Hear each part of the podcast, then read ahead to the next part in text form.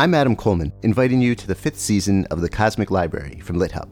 This season, we go on our tiniest reading adventure yet into short stories in the US. But this too turns out to be almost all encompassing.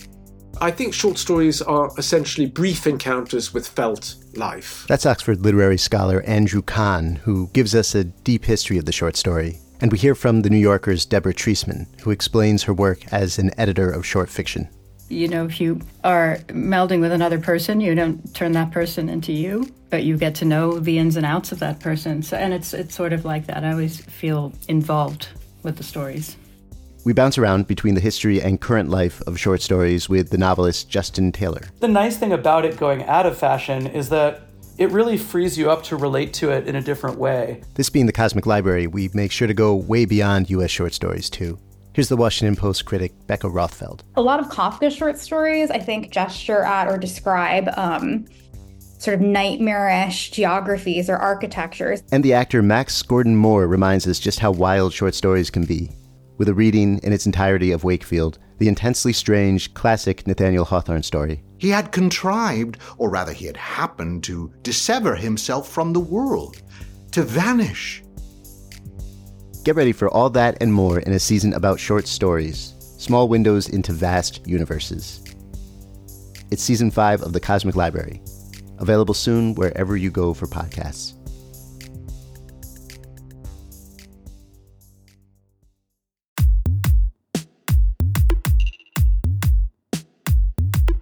Hello, this is the Fiction Nonfiction Podcast from Literary Hub, where we believe that every issue in your social media feed or on the evening news has already been tackled somewhere in literature.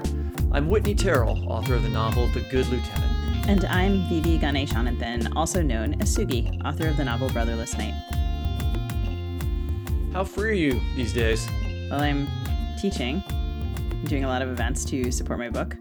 So I'd say I'm not that free. well, okay, definitely busy.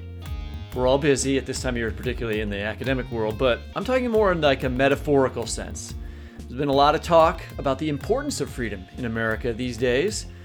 Think about the Freedom Caucus, or Ron DeSantis is called Florida Freedom's Vanguard, and Trump recently claimed he wanted to construct freedom cities on federal land. That kind of freedom. Oh, I see. You mean the Orwellian kind of freedom, where being free means you are free to ignore the rights and happiness of other people. Uh, so if you're talking about that kind of freedom, I guess I'd say I've been experiencing a lot of that kind of freedom, mostly directed against curtailing the rights and happiness of people I care about, including immigrants, people of color, members of the LGBTQ community, and many other marginalized populations. Fair enough. I think, in fact, people in this country have very different definitions of what it means to be free. And so we're going to examine those definitions today with the poet and memoirist Tracy K. Smith Tracy K. Smith is a Pulitzer, Prize winning poet, memoirist, editor, translator, and opera librettist. She served as the 20, 22nd Poet Laureate of the United States from 2017 to 2019, during which time she spearheaded American Conversations, celebrating poems in rural communities with the Library of Congress, launched the American Public Media podcast The Slowdown, and edited the anthology American Journal 50 Poems for Our Time. She is a professor of English and of African and, and, and, American Studies at Harvard University, and she's here to talk to us about freedom and her new book, To Free the Captives. Welcome back, Tracy. Thank you. It's great to see you both. We're thrilled to have you with us. Um, in the second essay of this collection, you write, quote, My error, I now see, had been believing that I was free, that freedom had long ago been won for me. For in reality, I am not free, but rather freed a guest in the places, we might just as easily call them institutions, where freedom is professed. So, for you, what is that distinction between free and freed, and what role does that play in your thinking throughout the book? Mm-hmm. It's a subtle distinction um, and largely invisible as I understand it, but I think we are actually obedient to it in many ways. As I see it, um, the American imagination has been configured in such a way that some of us are considered to be and to always have been free. And I believe those are people who appear to descend from histories of power, ownership. Um, in this country, that means um, enslavement, forced, you know, the forced migration of others, um, other such deliberate acts um, of or pacts, as I like to think of them. And the people in this category enjoy a freedom that goes largely uncontested, whereas the others of us um, appear to descend from histories of um, being acted upon by the free you know, through enslavement, through, um, you know, the consequences of colonialism. And for us, I believe there is a lower ceiling um, and a nearer border um, that governs what we can reasonably ask for or expect or critique in this country. And most of the time, I think we move along without a lot of reminders of this, but they're present. And uh, for me, they became perceptible during the year uh, 2020 when so many of us were thinking about justice and thinking about how the institutions, including the nation that we belong to, might choose to change in order to offer more to more people. At the top of the show, Sugi and I were talking about the concept of freedom as espoused by people like the members of the Freedom Caucus or Ron DeSantis and former President Trump. In that same essay, you have a definition of freedom that to me fits more with their idea of freedom. Um, you describe that freedom as, quote, a willful act, a pack with erasure and forgetting. Can you talk a little bit about that? Yeah, I think it comes back to this notion, um, this fabrication of, of what the free um, descend from and are entitled to um, you know, the myth in this country is that it's an innate status that certain people arrived here with freedom and continue to operate um, under the presumption of it, when in reality we know there's always been conquest, there's always been um, violent territorial injustice that has facilitated um, dominion of some over others. And um, sometimes I feel like the way that the word freedom is sometimes used in our country, um, that it operates as a, a shield for all of the deliberate machinations that actually disenfranchise others um, and maybe allow a kind of conscience absolving um, belief that what is being done is um, not out of the ordinary that um, the reason some people don't have um, access to, you know, guaranteed polling um, situations, or pe- the reason some people feel themselves to be um, left out of um, decision making in this country isn't because there's injustice, but rather they're just not entitled to as much freedom as others. Um, they don't know what to do with it. It will be squandered. It will be wasted. And maybe this is a conversation that is operating at a more audible decibel level right now, um, but I don't think it's ever gone silent. I feel like that connection with erasure reminded me of the reactions that those some groups had to projects like the 1619 mm-hmm. Project, right? To teaching history and being honest about the history of enslavement in the United States. And what they're saying is we don't we want the freedom to not have to know about that. We want yeah. the freedom to continue to erase that. Is that sort of what's part of that definition as well? Absolutely. Um, the full history reveals that you know this is something that was warred over and stolen.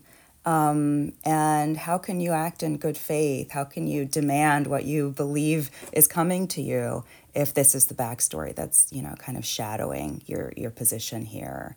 Um, and so history is a real threat to the mythology of, of freedom in this country. History is always a threat to mythology, which, as I see it, is something that rescues people and um, decisions from the reality of, um, of the, the choices that set them into, into play or the, the forms of violence that enabled them. So, I think there's maybe, I mean, there's so many American institutions that have deployed the concept of freedom in one way or the other, but maybe no American institution more associated with that term than the American military. And you talk a lot about your family's connections to the military, which we're going to get to.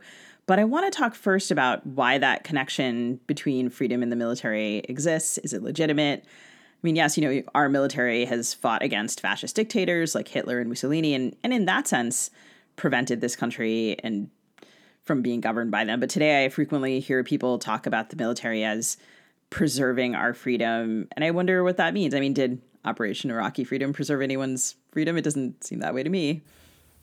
Yeah, it's really interesting.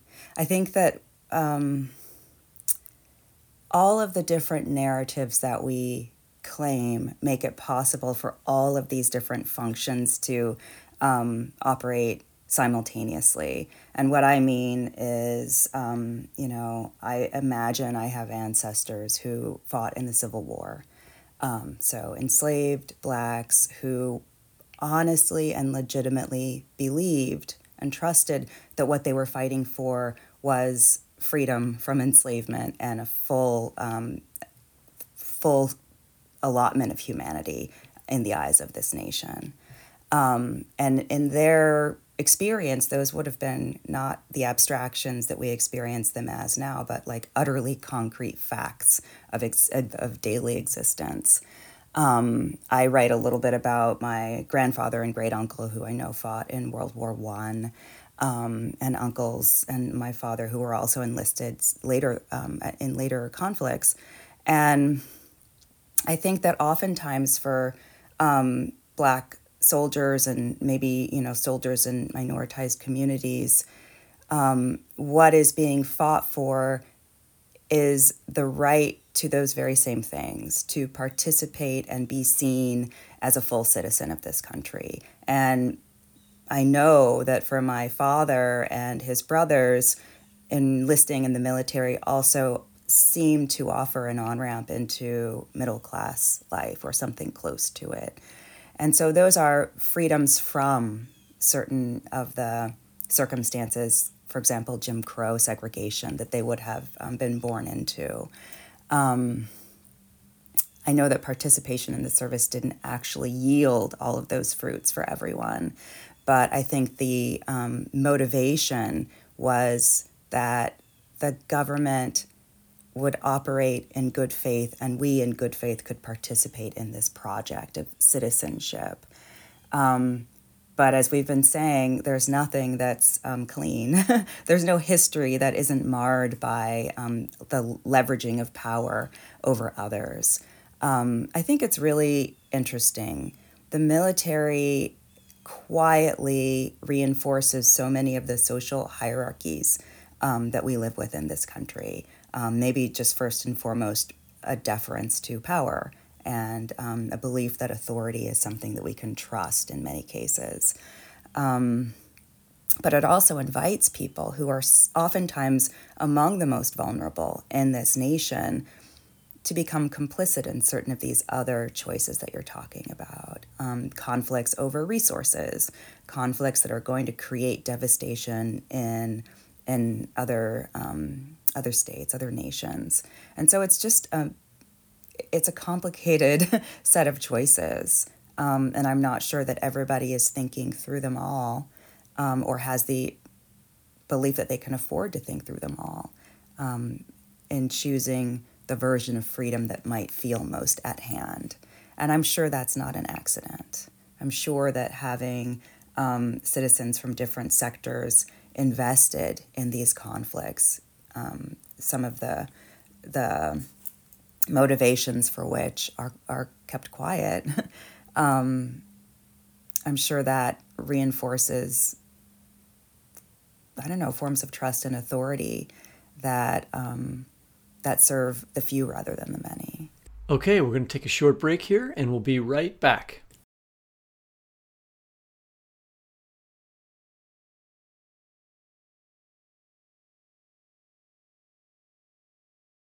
So I have written in the past about um, black soldiers serving in World War II, and I, and a lot of people have written about that. You know, and there's because of course they came back with this horrible irony of returning to Jim Crow. Um, but you write uh, in in that first essay about black soldiers, including your grandfather who fought in World War One, which is not something I've read a lot about. I wondered if you could talk about your research for that and your grandfather's experience in the war and, and, and the experience of these other soldiers, then maybe read to us a little bit from the essay. Sure. Um, I didn't have a lot of the documents from my grandfather's experience that I wanted, that I wished for. I had, I was able to locate, you know, um, enlistment records and get a sense of where he sailed off to um, to serve. An old portrait of him, probably around the time that he enlisted, um, or perhaps from his time in uh, France surfaced. That was just such a gift of a miracle. But in order to get a sense of what his experience might have been like, I had to kind of look into archives of other people's experience. And um, one place that was really useful was the Smithsonian Museum of African American History and Culture, which um, many people, many private citizens, descendants of, of World War I veterans, have offered up their um, fathers, grandfathers, great grandfathers' archives to what I think of as like the wider history. And so, one thing that I learned is that very few Black uh, soldiers were in combat units. Um, and the reason for that was not an accident. It had to do with, on the one hand, fear of giving black men weapons. On the other hand, the prevailing stereotypes that would cast blacks as, you know, shiftless, as lazy, as cowardly, as untrustworthy. And so, most, though not all, black soldiers ended up in labor units, service units, which is where my grandfather was. Um, for once, that's you know, a case where uh, prejudice is working in your favor because being a combat unit in World War One was not yeah. a good thing to be in. Yeah, I mean, although they also testify about having fought another war within the war, yeah, which for was sure. the one no against, um, you know, white compatriots who were just not ready to accept um, their presence uh, in the same, you know, the same army. Um, and so there's this sense of conflict in war, conflict upon returning home. Some soldiers, you know, were brutally beaten, lynched, attacked, challenged for coming home and seeking to wear the uniform of a hero um, back in the US. But I was really interested to learn about um, the 369th uh, Combat Unit, otherwise known as the Harlem Hellfighters. Um, they were a combat unit and they served with utter heroism and um, were awarded the um, the uh, French Victory Medal, and various nations had versions of the Victory Medal. The U.S. had one as well. Um, they were awarded these French medals because their um, their unit was actually placed under French um, command command because racism within the U.S. was just making it too difficult for them to effectively um, operate alongside white soldiers. Um, there's one story of a, of a veteran named uh, Leslie uh, McVeigh, who, Lawrence Leslie McVeigh Sr., who um, fought in the war, survived one of the you know most intense battles um, between the French and German army, and returned to life in New York. You know, with this hero's medal and this record of heroic service. Um, and quickly, like other veterans, found himself filtered back into the racial hierarchies in this country. Um, I feel like his story is sacred in a way. I don't know his family, but they offered it, you know, his archive. Um, but it's painful even to say. He returned to the US. He took a job um, with the Pennsylvania Railroad. Um, and at the end of his life, he was attacked and beaten to death in a New York City park. And um, though you know the service and this this brutalization stand decades apart, I feel like they also remind us of a lot of terms of belonging and vulnerability, perhaps um, that that Black people in this country live with.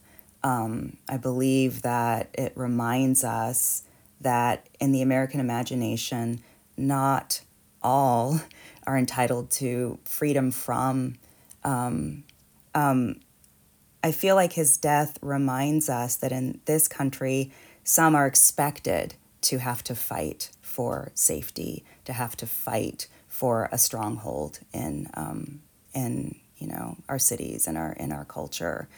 Um, I think in many ways, what became clear to me in my own vocabulary is that we are all always fighting a war quietly in this country that has to do with who is entitled to freedom and who from whom it must be defended. Whose you know lack of freedom is something that can be ignored or rather even just trusted um, that things as a sign that things are, are operating as perhaps many believe they should okay we're going to take a short break here and we'll be right back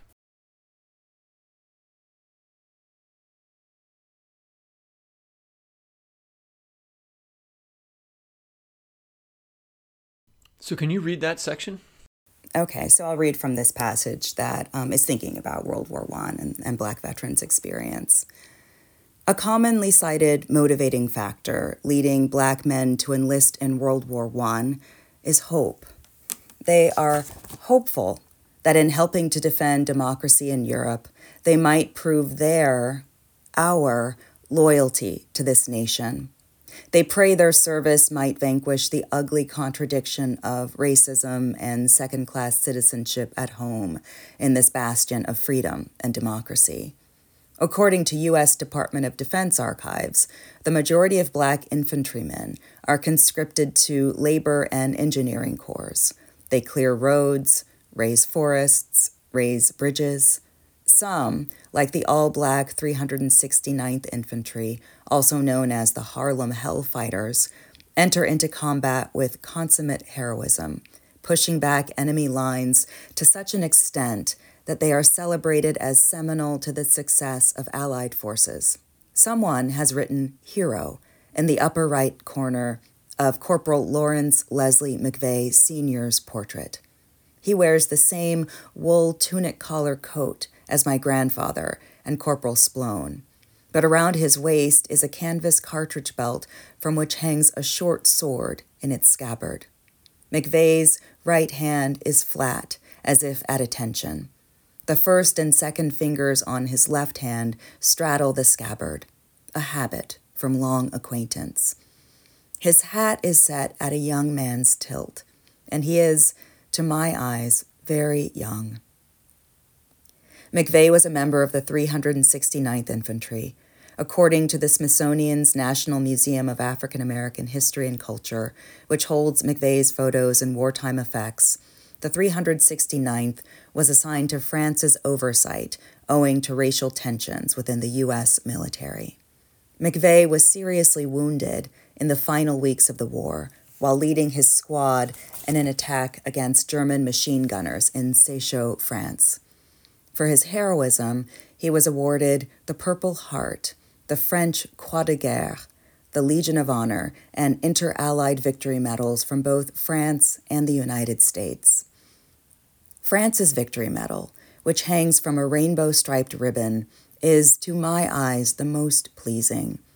Winged victory is depicted on the obverse, arms outstretched, sword at her side. On the back is the phrase, La Grande Guerre pour la Civilisation. I can almost feel the object's heft in my palm, can almost allow myself to claim a portion of the pride it must have conferred. I imagine these black soldiers receiving theirs and for a time feeling nearly repaid for something. The Great War for Civilization. How long would it have lasted? the feeling of being deemed a hero, indispensable to the fate of his nation. How soon upon returning home would McVeigh and black veterans like him have been reminded that there is always a war brewing in America, a war fought in train cars and restaurants, in classrooms and theaters, under the breath, under the collar. In the words of W.E.B. Du Bois, not everywhere but anywhere. If I wish to lay claim to a portion of these men's pride, what vigilance and what grief must I also accept as mine? In a photo from soon after the close of the war, McVeigh is back home in New York. He sits cross legged on a beach in a striped bathing costume. He smiles broadly, holding both arms outstretched toward the camera so that his hands in the foreground bid us toward him. In the photo's bottom margin, in blue ink, someone has written, Daddy, I want to honor this young man, courageous on the front lines of France, the returning veteran whose celebrated heroism inevitably receded against the demands of day to day necessity. He assented to the duty and the dignity of providing for a family. He found work with the Pennsylvania Railroad, likely, given hiring trends at the time, as a station porter or in a railway dining car. He raised a family whose love for him and whose hope for this country led them to offer up his story to the larger body of American history. On September 30th, 1968, at age 71, Corporal Lawrence Leslie McVeigh Sr. was attacked and beaten to death in a New York City park. History is here beside us when we consider such a fact history, arriving to tell us this one thing more about this centuries long war in which countless have fallen, are falling still. History, imploring us to confront what has been hammered into us about which lives matter, about what it is that some are entitled to and others are expected to fight or even die for. History arrives to remind us where and by whom our better efforts are sorely required. Thank you so much. Um, I, I just wanted to. Sorry. No, go ahead. What were you going to say? I was just going to say, you know, thinking about the this other ulterior feeling use of, of freedom, thinking about it against that passage, I really do imagine it's being wielded as one of these tools of, of this other quiet war um, that reminds us of which which place we we must be kept to, um, and which place others might begin to mark out more actively for themselves. And it's interesting that that that word has been weaponized in so many so many contexts and at so many different points in our in our history.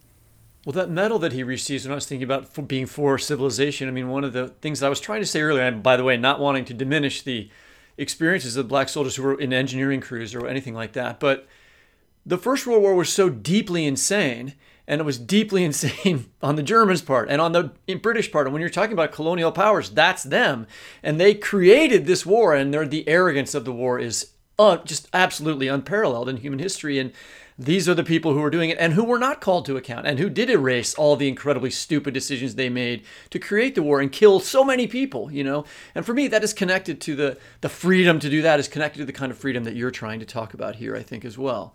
I mean, you know, the racism of the United States is equally disdain is equally terrible and, and also insane, right? And and the freedom to act that way and not be called to account is kind of what I feel like we're talking about, or that's what it connects mm-hmm. to the mm-hmm. war in that way to, for me. Yeah, sometimes I think that um, for whatever reason, the word liberty feels useful in sort of delineating those different um, shades of, of what freedom allows for permission for. Um, and it feels like, you know, it's a word, freedom, that masquerades as many things. And liberty feels like um, a version of it that says, go, do what you must, take what you will. Um, that's part of your birthright.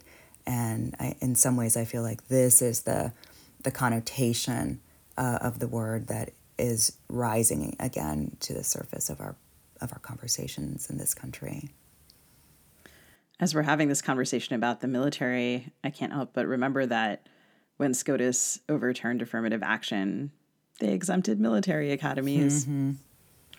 Yeah. Um, and Justice, you know, Brown Jackson had the beautiful reading of that, which is to say they're, you know, they're absolutely worthy to step into um, combat and into peril, but not into opportunity. Yeah, when that just feels like yeah, the continuing the continuing arc of this um, of the way that black soldiers, black and brown people who are of course disproportionately um, in the military are accorded a certain kind of rhetoric without the full the full bodied um, notion of freedom that it's kind of that I'm, we're dreaming of that's behind this yeah. this other false version and in the like collection sorry go ahead I was going to say it, it feels like an algorithm. Um, if the conversation is happening with a certain population, someone who operates at a certain rung in our hierarchy, then a certain certain connotations come into play, and they're the ones that um, might point toward social ascent in some way, but actually lead toward a certain kind of risk and a, a, a, lower ceiling of opportunity in the large scale. And if these words are operating um, in the context of somebody that you know maybe our nation sees as free, then this other this other set of permissions come into play. And it's really interesting to to see how deftly our nation or certain of our leaders have managed to move from one algorithmic uh, vocabulary to another uh, almost uh, shamelessly, or perhaps not almost, but um, with, with a defiant shamelessness. Um, and we've been trained for so long to trust so many of these narratives that it's very hard to um, even want to call them out, I think. Okay, we're going to take a short break here and we'll be right back.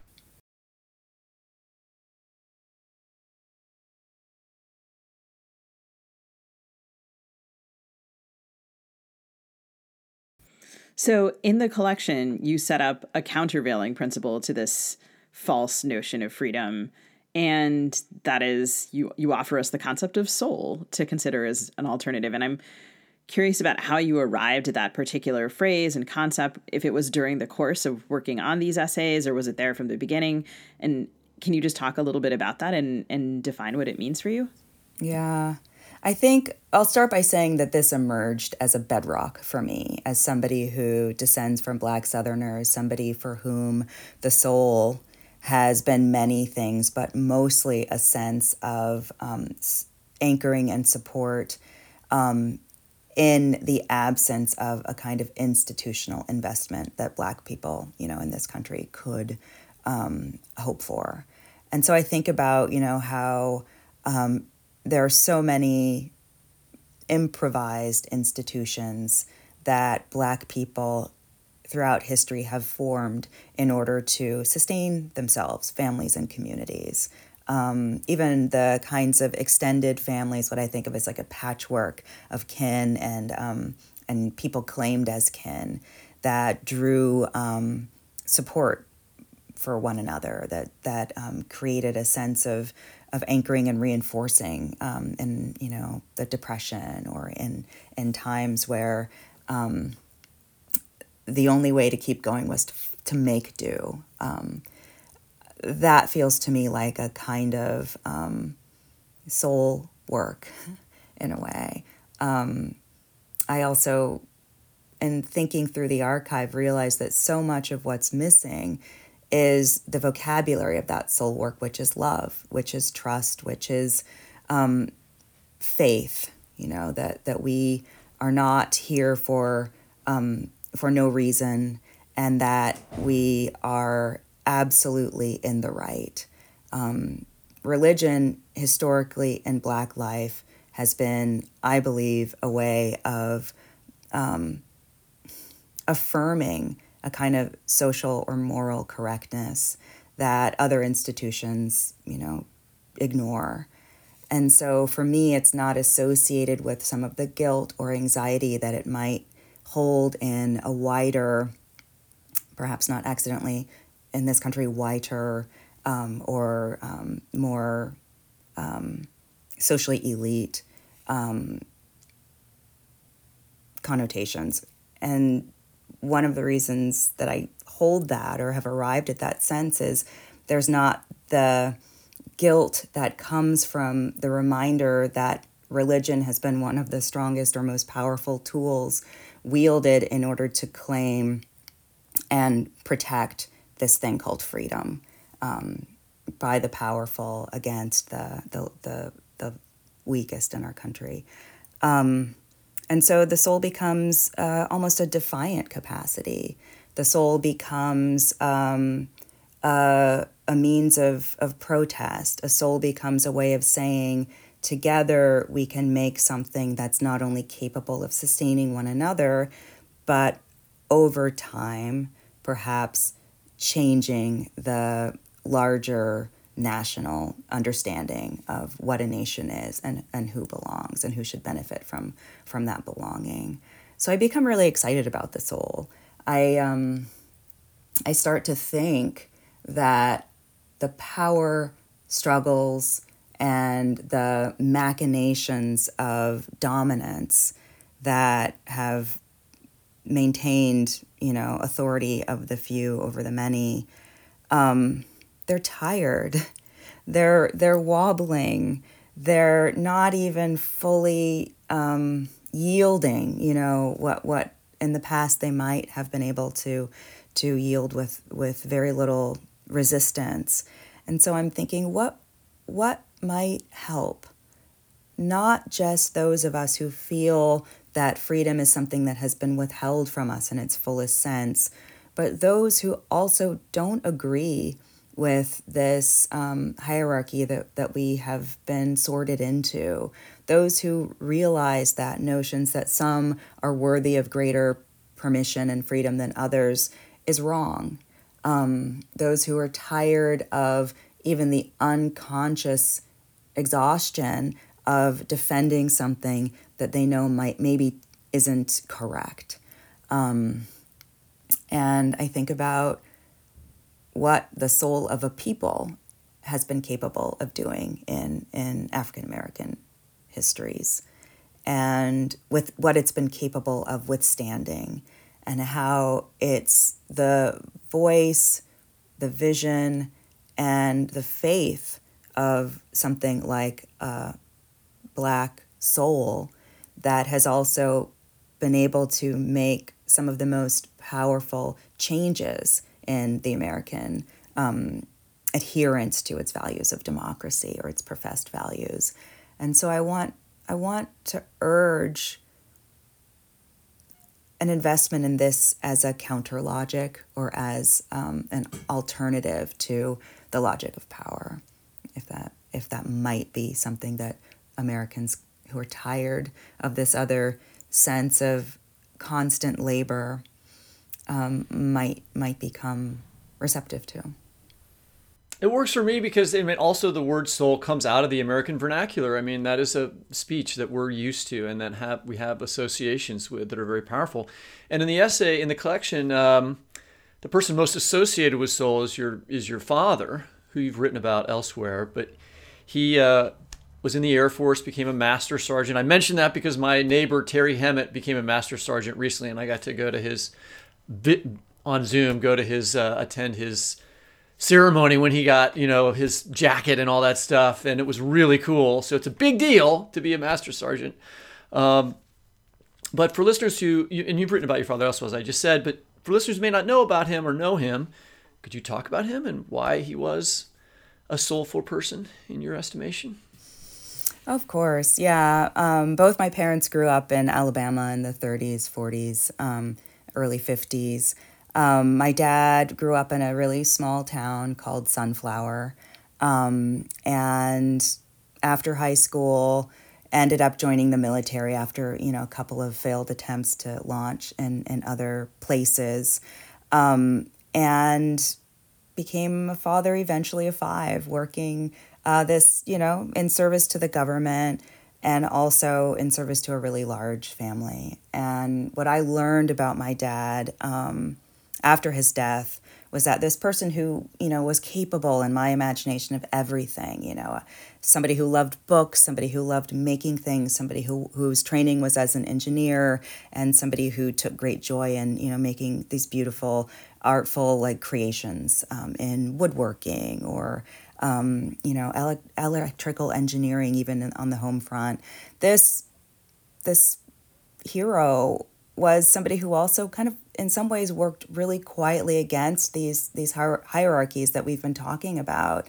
Um, one document or set of documents that I found in his, you know, among his personal papers when um, we sold the house that my siblings, and I grew up in was a letter that he received from the government in 1977 telling him that he owed the military a debt of $1,030 for what was described as overshipment of household goods. which meant that for somebody at his rank that he was at that time, he had shipped too many belongings, and so a red flag was raised. Was this an you know instance of fraud? Was this you know an act of intentional dishonesty? In any event, he was you know going to have to pay back this money that other papers in that file revealed to me was going to be impossible given the size of our family and the size of his income and um, the various you know just monthly expenses and so i witnessed my dad writing this letter draft by draft making a case to the government um, saying i served in southeast asia in you know during the vietnam war i returned to um, Virginia. Um, I had to buy a house on the open market because military housing was not available. I was transferred to California. The same thing happened. I have two children in college. I have five kids total. Um, to repay this debt is a burden that I would not be able to um, withstand. And I can feel, having received, you know, tax bills from the government that surprised and startled me. I can feel the the fear. I can feel the sort of spike of adrenaline in, in my father's voice. And I also can recognize the need for decorum and restraint in his approach to solving this problem. And ultimately, what solves it is a letter from his commanding officer who says um, he's got a big family and um, this debt should be um, erased. And um, I realized there must have been countless challenges that my parents faced, dealt quietly with um, in such a way that I could have grown up believing that I was no different from the people I now understand were free, um, though my family and I were merely freed. And um, I guess it tells me a, another version of the you know, the American story, which is that um, there's such grace and there's such dignity uh, in communities where there's also a greater form of scrutiny that people, for um, some of the reasons we've been talking about, might find themselves subject to. Um, and I would never have imagined that that was uh, an element of the description of my father, even just a few years ago. Um, but now I understand that um, it's probably one of the first things that that um, defined him for himself in certain spaces. So, Tracy, late in the book, you write Freedom isn't a thing to be held or hoarded. Its purpose is to be passed forward, given away. Freedom is an impossibility in places where the most one is encouraged to seek and guard jealously is power permission, authority. Freedom is held captive in places like these. And that last line brings me back to the title of the book. Am I right to think that the first line suggests an idea of freedom that would be in keeping with, rather than in opposition to, your idea of soul? Absolutely. I I think that um, the tensions around these notions of freedom and um, and you know liberty um, as tools of power um, is evidence that what's actually operating more and more boldly, vigorously, unapologetically in America at this time is something that, that has to do with hoarding, shoring up, and wielding power. Um, and it's defending itself against this more earnest um, sense of the word, which is something that could be spread and shared and given away. You know, like Toni Morrison says, the purpose of freedom is to be given away, given to others. Um, and so I, I would like to imagine that there are more of us who would like to depart from this feeling of being held captive to a set of terms and priorities that serve very few people, and even those um, are served in such a way that they must constantly imagine themselves to be under attack by people who have less freedom and, and want it. Um, and the wish or the plea that this book is seeking to make is um, let's think about vocabularies of sharing, corroborating, and proliferating um, the freedom that, that those of us have, limited though it may be. Um, it might be um, it might be put to you to work making something that would free all of us from the cap- captivity to these really small um, quarters of the American imagination. You know, we can we can do much better, I think, if we if we choose to exit that system and work toward constructing something that um, that operates in earnest as a as a means of, of liberation for all. Tracy, thanks so much for joining us again.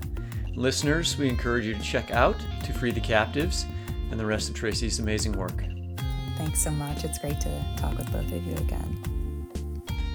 That's it for the Fiction Nonfiction Podcast. This podcast is produced by Anne Kniggendorf. Our theme music is composed by Travis Workman. You can subscribe to us by typing fiction slash non slash fiction into the search bar of your favorite podcast app. Please go give us a rating and review on Apple Podcast if you haven't done it yet. You can also listen, find previous episodes, and read excerpts from our interviews at the Literary Hub website, lithub.com, where the Fiction Nonfiction podcast page is listed under the Lit Hub Radio tab. We'll also post that show page with links to the books we referenced this week on Facebook at FNF Pod, on Twitter at FNF Talk, on Instagram at fiction.non.fiction.podcast. You can find video of our interviews at our own Fiction Nonfiction Podcast YouTube channel and IGTV channel and on our website at fnfpodcast.net, where our back episodes are grouped by topic areas. Happy reading!